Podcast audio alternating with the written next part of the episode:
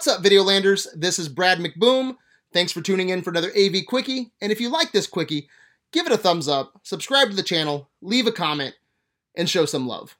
All right, guys, Mario just joined the Billion Dollar Club. Only like 52 movies have ever made a billion dollars. Nintendo and Mario are winning, okay? So everyone, naturally, is talking about what their next movie will be. Seth and I actually did a podcast uh, just last week where we talked about the top five Nintendo movies that we want to see. Go check out that episode. Now, I wouldn't be surprised if Nintendo says tomorrow the next movie is Mario 2. Again, Mario made a billion dollars. All right, it makes sense. I also wouldn't be surprised if a Donkey Kong movie is next. A lot of options on the Nintendo table. However, something interesting crossed my Facebook feed, and I wanted to share it with you guys. And that something interesting is director Neill Blomkamp, who directed District 9, great science fiction movie. He was asked if he would be interested in making a Metroid movie. He gave a simple reply. He said, yes. Now, I think that would be the answer a lot of directors would give. I'm sure a lot of people want to be in bed with Nintendo right now, especially after Mario joining the billion dollar club. His reply really means jack shit. He probably won't direct a Metroid movie, but it got me thinking. Sure, he's had a couple flops like Elysium and Chappie. Chappie sucked. I actually don't mind Elysium, kind of a guilty pleasure for me. But District 9, guys, District 9 is one of the best science fiction movies made in the last 20 years.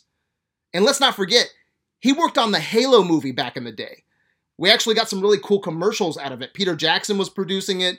Dude, those Halo commercials are fucking awesome. To this day, I wish we would have gotten a Neill Blomkamp Halo movie. I especially want that movie now after watching that piece of shit that we got on Paramount Plus. That Halo series sucked. And on top of all that, Neill Blomkamp's been in the news lately. He's directing Gran Turismo, so he just directed a video game movie. Maybe after watching Gran Turismo, I won't want another Blomkamp video game movie. Verdict is still out on that one. But sci fi, science fiction is where Neill Blomkamp seems to shine.